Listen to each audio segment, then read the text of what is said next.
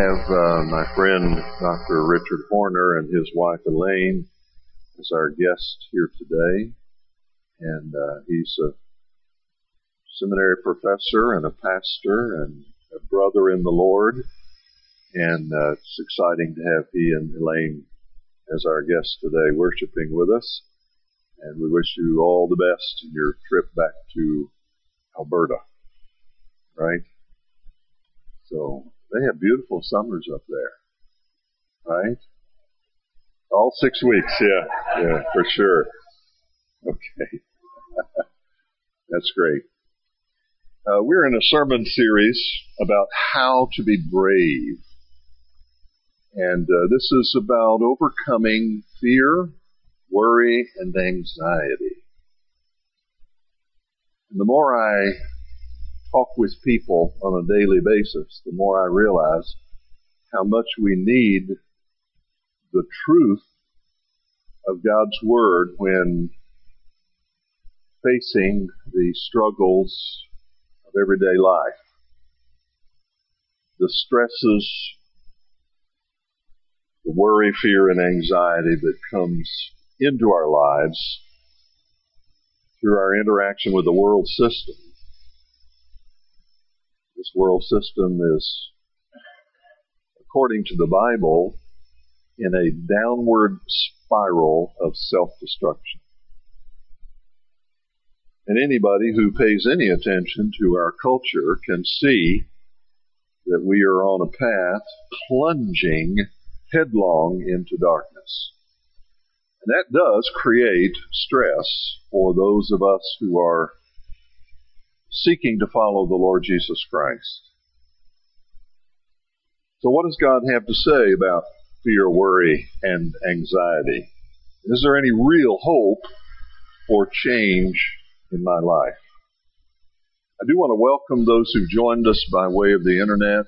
Thank you for being part of this sermon series. I'm grateful so many of you have joined us and you're part of our listening audience. Please download the listening guide and follow right along with us as we study God's Word you have your Bibles, will you open them to Mark's Gospel, chapter 4, verses 35 to 41. I'd like to read the text, then give you the context so we can understand it, correctly interpret it, and then apply it to our lives. That's the way we want to handle the Bible, right? We don't want to be careless with it. We want to handle it wisely and we want to handle it with care. So, Mark chapter 4, I'll begin reading in verse 35. Mark 4:35. If you're there, say amen. Mark 4:35. On the same day, when evening had come, he, that's Jesus, said to them, "Let us cross over to the other side."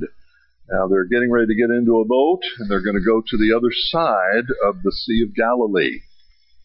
I have been on the Sea of Galilee. It is an amazing place. Um, and I'm going to tell you more about that in just a second.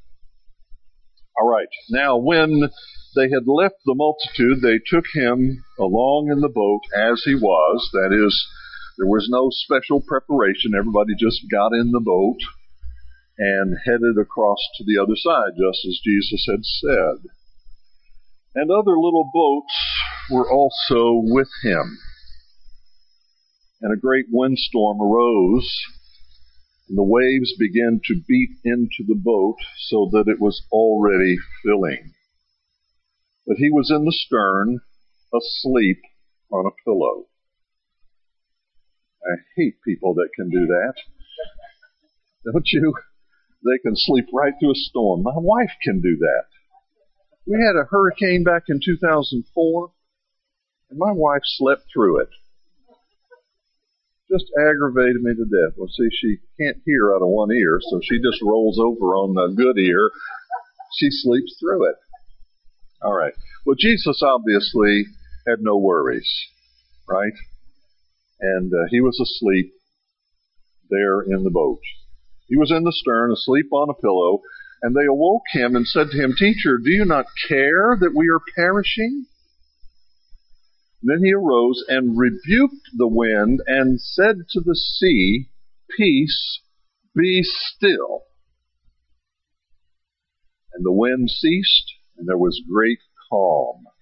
And he said to them, Why are you so fearful? How is it that you have no faith? And they feared exceedingly and said to one another, Who can this be that even the wind and the sea obey him? Now, before we go any further, let me tell you that the purpose of this passage is to point out that Jesus is God. That is the purpose. It is to put on display His credentials as the Son of the living God. Amen. The point of all of that is, He is qualified. The Son of the living God. He's the qualified Messiah of Israel. He is qualified to be your Savior. And if He's God, then He can do anything. So I ask you, why are you so fearful? How is it that you have no faith? Now I want to show you uh, the background of this passage, take a look at this slide that shows a map. There it is. Uh, this is a, a NASA photo of Israel. And this is New Testament Israel, and it shows here the Dead Sea, and then going up, actually coming down, is the Jordan River, and up there is the Sea of Galilee.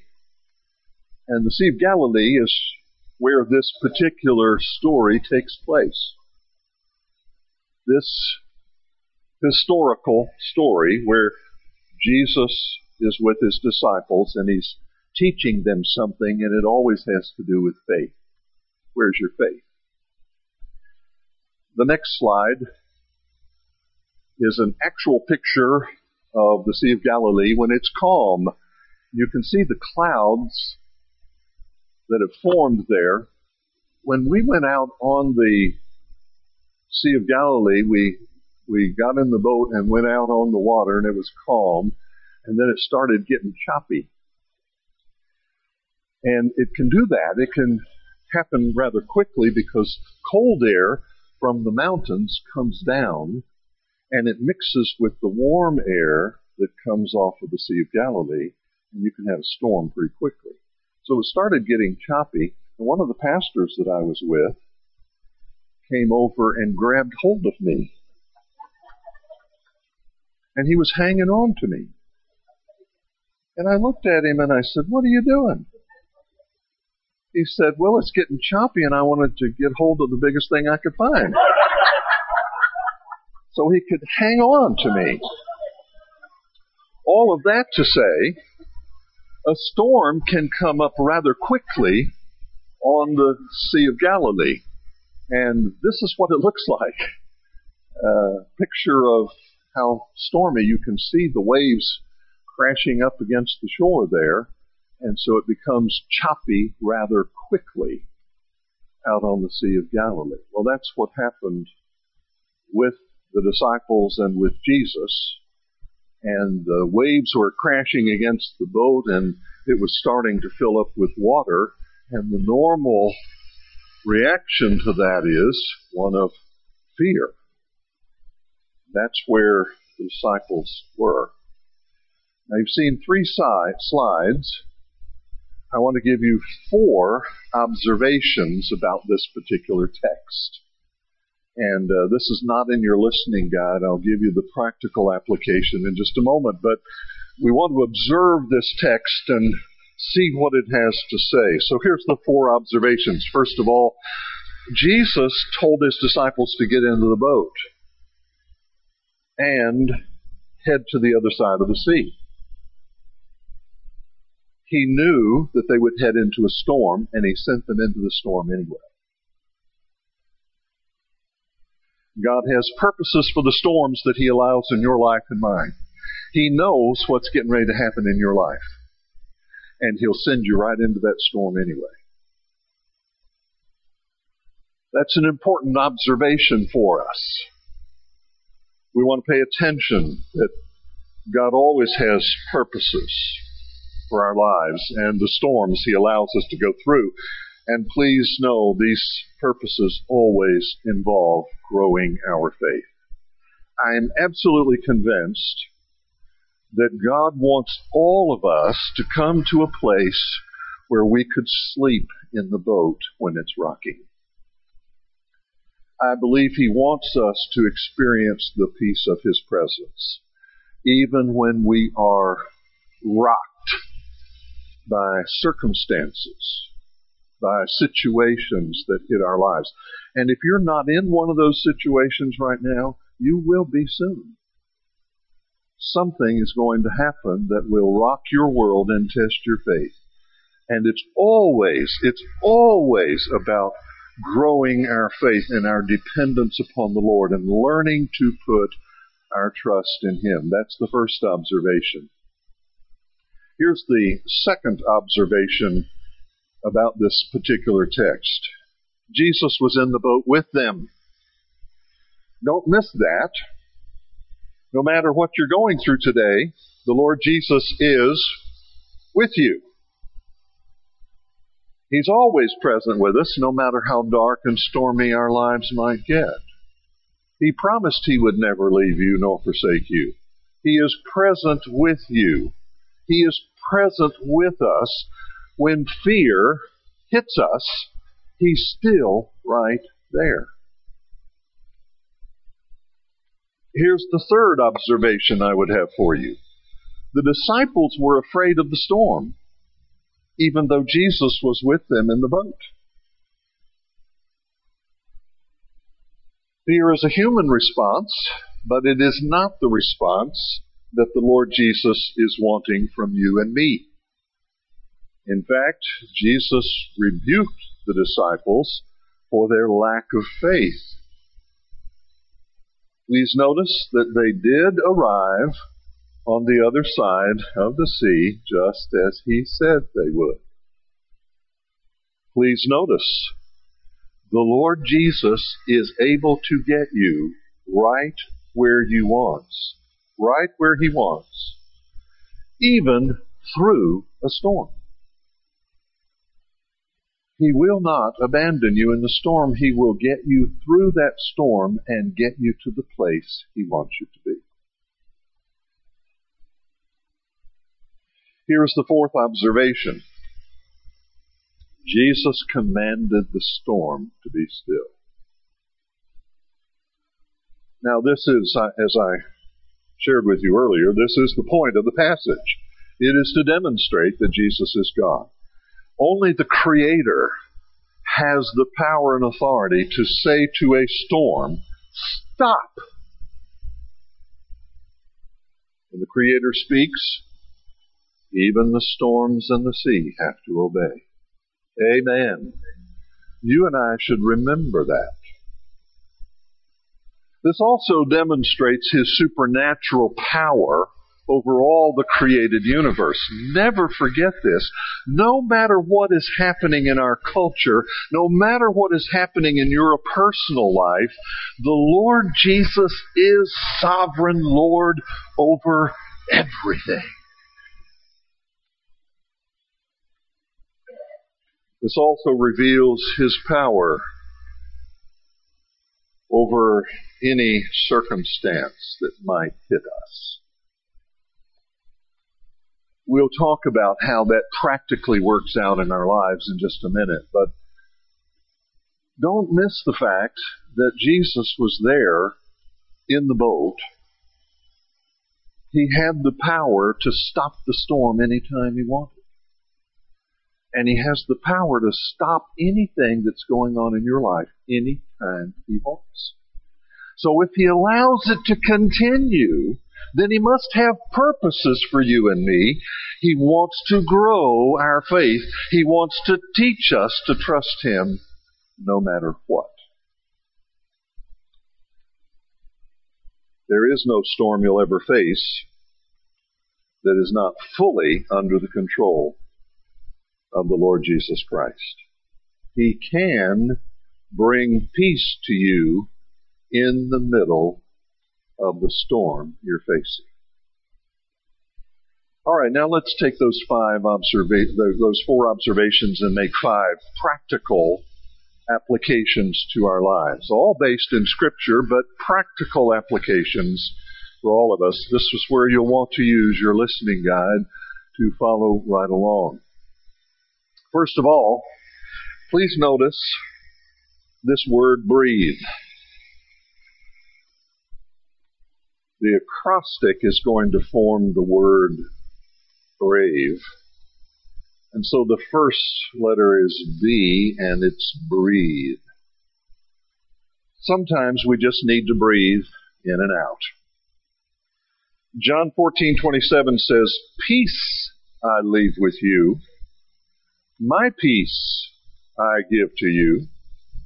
Notice this, not as the world gives. The world gives a temporary peace, not a lasting peace. They give a partial peace, not a complete peace. But Jesus gives a peace that is beyond that. And he says, now listen to this, let not your hearts be troubled, neither let them be afraid, which indicates we have something to say about the emotions that are going on in us. And you really can say to your emotions, stop it. You can say to them, I'm trusting the Lord Jesus Christ in this situation. You can breathe in His presence and breathe out the stress and the fear. Yes, we really can make a choice. You can either go into panic mode and say, well, God's not in this situation and God's not present with me and He's certainly not in control of anything that's happening right now, so I'm going to panic. And if that is the case, you have reason to panic. So we breathe in God's presence. God is with me. He is ready to help. He can give me peace and calmness in this situation and I breathe out this truth. I do not have to panic. God is in control. His Holy Spirit lives inside of me and He can help me to overcome this fear. Number two, the letter R. Remember. You and I are here today because of God's care and faithfulness in the past. Friend, you wouldn't be sitting where you're sitting if it wasn't for His grace.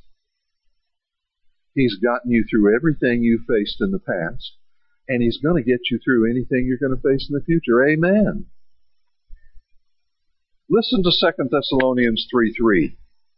But the Lord is faithful. He will establish you and guard you against the evil one.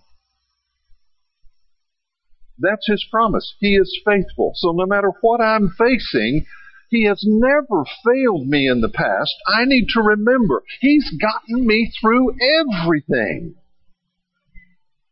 He's never abandoned me. He's never failed me. He's always gotten me through it. He is faithful. He always brought me through the storms in the past, and He will give me strength for this storm, and He will continue to fight for me every day. Why is that true? Because it's right here in the Bible. Why is it true? Because that's the nature of God. Why is it true? Because He loves you.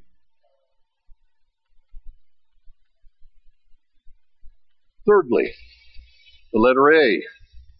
Ask the Father. You know that sometimes God is just waiting for you to ask? If we ask Him for courage and help, He is always faithful to answer. James said, You have not because you ask not. If God were to give you everything you've asked for today, what would you get?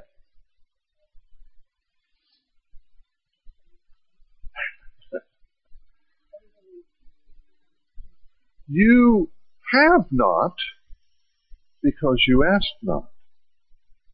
But notice what Matthew chapter 7 verse 11 says.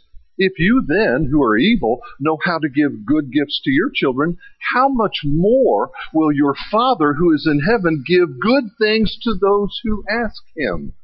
Lord, I'm in this situation. I don't know what's going to happen. I'm frustrated by it. Right now I feel anxious. Would you just take that from me and give me your peace? Do you think God would answer that prayer? If you could just stop for a minute and remember that He is in control and ask the Father to help you. He will. It's His promise. What does He say? If you know how to give good gifts, how much more to those who do what? To those who do what? Ask, right? He says, to those who what? Ask Him. So ask the Father. Ask Him to help you. Ask Him to give you His peace. Ask Him to get you through this. Ask Him to make you aware of His presence. Ask Him to show you that He's fully in control. Ask Him. He gives good gifts to those who ask. Number four, visualize by faith. Even when we can't see Jesus in our storms, we can know that He's there. We can see Him with the eyes of faith. I find it interesting in the text that Jesus was in the boat He's the one that told them to get in the boat. He's the one that told them we're going out on the sea. He's the one who knew the storm was coming up. He was asleep. They were in the boat. And where were they focused? On the storm. They had focused on the storm. Their vision was on the storm, not on the Savior. So you and I need to visualize by faith the Savior who is in the storm with us. Was He there with them? He was. But their focus was on the storm. Why would you focus on a storm when you could focus on the Savior? And I'm fully convinced that the Lord takes us into storms to help us refocus. So our vision can be clearer. So we can realize who He is and what He wants in our lives. He doesn't want you to walk around fearful and anxious and worried. That is not His will for your life. And so if you're overcome by those things, then perhaps you need to refocus. Visualize by faith the presence of the Savior, the risen Savior, who He is and what He desires. Listen to 1 Peter 1 8. Love this verse. Listen to this. Though you have not seen Him, you love Him. Can you say amen? I've never seen Him but I love him. I've never seen him, but I know he's present. And I know that by faith. The Word of God says it. My faith is rooted in the Scriptures, not in my emotions, but in the Scriptures. So therefore, I can know His presence. I can visualize Him by faith. You're right here, Lord. You're right here with me. Listen to this text. Though you have not seen him, you love him. Though you do not now see him, you believe in him. And rejoice with joy inexpressible and filled with glory. What's the first thing that enters your life when faith has departed? Fear. It's going to flood your life one way or another. But here's the truth of this scripture. Once you realize God is in control of this situation, you can have joy inexpressible in the middle of a storm. I'd like to get to the place in my life where instead of taking 30 minutes to work through stuff in my mind, I make an immediate decision to trust God. But you know, sometimes it takes a while. Sometimes the circumstance comes and it barrels right at you and and it's like that accident you never saw coming and all of a sudden this circumstance just bowls you over.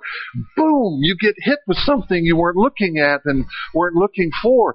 And i would like to get to the place where immediately i would be able to say god you're in control and i trust you and thank you for your presence and thank you that you can give me peace in the middle of this and i don't go wandering off in my emotions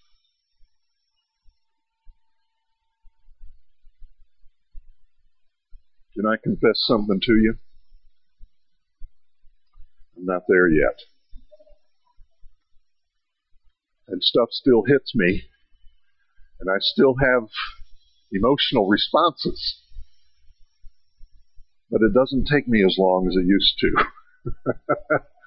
Isn't that right? It doesn't take me as long as it used to. I want to narrow the gap between what's happening to me and my trust in the Lord, my decision to not let those emotions be the controlling factor, but to decide by faith what God says is true and I'm going to trust Him. Love that text. It's wonderful reminder to us. Number five, elevate your attitude. We can lift our perspective and our attitude by giving God praise in those difficult circumstances, those difficult places. This is called the sacrifice of praise. I can elevate my attitude I can say to the Father, You're worthy of praise and worship right now, even though my circumstances are painful and difficult. I can offer Him thanks and praise in the middle of a heartbreaking situation. Why? Why can I do that? Can I, can I really thank Him for the most difficult circumstance I'm facing? Can I really thank Him and say, Yes, God, you really are in control, and I don't understand it and I don't like it, but you are in control, and I thank you that you are. Can I do that? Can I praise God even when things aren't going the way I had planned? Can I praise Him? I can. I can offer him praise. I'm going to say, praise the Lord. You have purposes beyond anything I can see or understand, and I'm going to trust you because you're a loving Father and you're good and you're kind all the time, and you know what you're doing, and you're fully able to do great things through this circumstance, and I don't like it and my heart hurts, but I'm going to trust you. And so I offer you praise right now in the midst of what's going on. That's the sacrifice of praise. The sacrifice of praise is a great demonstration of our faith and trust in the Lord. And sometimes you can just start praising the Lord and it'll lift your attitude.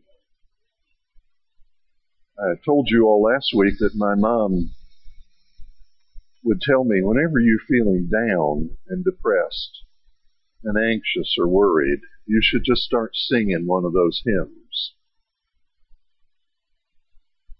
And do you know that works? It is the craziest thing. You know, our parents really do know something. they really have figured things out, you know, and, and when they tell you these things, you should listen because it really does work. It is very difficult to focus on the storm when you're saying, God, you're my Father, and you're good. I trust you. I love you. You know, it's hard to do that. It's hard for you to emotionally be in fear when you're singing, How firm a foundation, ye saints of the Lord is laid for your faith in His excellent Word. Amen. It's hard to have fear overcoming you when you're singing praises to the one who's worthy. It's hard for you to continue being depressed and discouraged and anxious and fearful when you're focused on the Lord of glory. So, maybe my mom had it right. I told you all last week that when she was in the emergency room, she was singing.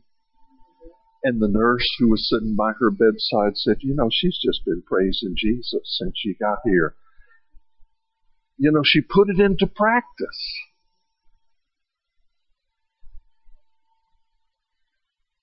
And I'm convinced that we can elevate our attitude. We can change our attitude in the midst of those storms. Here's Hebrews 13:15. Through him let us continually offer up a sacrifice of praise to God that is the fruit of lips that acknowledge his name in the storm. In the storm. So now you've heard a message. We read the text. We put it in context. We made some observations. We've given some practical application of the text. Now the question is, what are you going to do with it? Because if all you've done is listen to this sermon, then it's done you absolutely no good. If you said, oh, that was nice, I agree with everything he said, that's done you no good. It only is powerful and life transforming if you plug it into your life and decide to do something about it. So, so what's your next what's your next step? Well, let me suggest a couple of them to you. here's a, here's the next step you might take. Maybe you need to commit your life to Christ today. Maybe sitting here today, you've realized for the first time that you've never committed your life to Jesus Christ. And that's a commitment you need to make. If God's Spirit is working in your life and He's drawing you to Himself, you need to make that commitment. I'd love to talk with you about what that means, what it means to be a Christ follower. I'd love to talk with you about that after the service. So when we've dismissed, I'll stick around up here and you come and let's talk about that commitment to Christ. Here's another one. Maybe you're already a Christian, but you need to recommit your life to Christ. You've let things kind of drift. You've let things in your walk with the Lord become stale. You've let your heart grow cold. You've neglected your relationship with God. It can happen, can't it? Has it happened to you? I can say it's happened in my life. But you, you can recommit your life to the Lord anytime. In fact, I would recommend this. Do it every single day. Recommit your life to Him every day. Trust Him. Walk with Him. Obey Him. Seek Him. Let Him guide you. Maybe that's your next step. Here's another next step. Maybe you need to become a member at Eastside Baptist Church. if you're not already one of those, then I would encourage you. You know, it's my belief that when you are part of a church, you really ought to commit to that church. You know, you don't want to be like the culture and go live with somebody without marrying them. And attending a church where you have no intention of serving God and committing your life, that, that just doesn't make any sense. It doesn't make any sense at all for you just to come and sit. I mean, God didn't design you that way. He saved you to serve. You know, you get saved and then the natural outcome of being saved is you want to love and serve God. You want to honor Him with your life. And so, you know, if you've been kind of drifting and looking for a church home, I can tell you this is a great place to serve Christ. It's a great place to grow in your faith.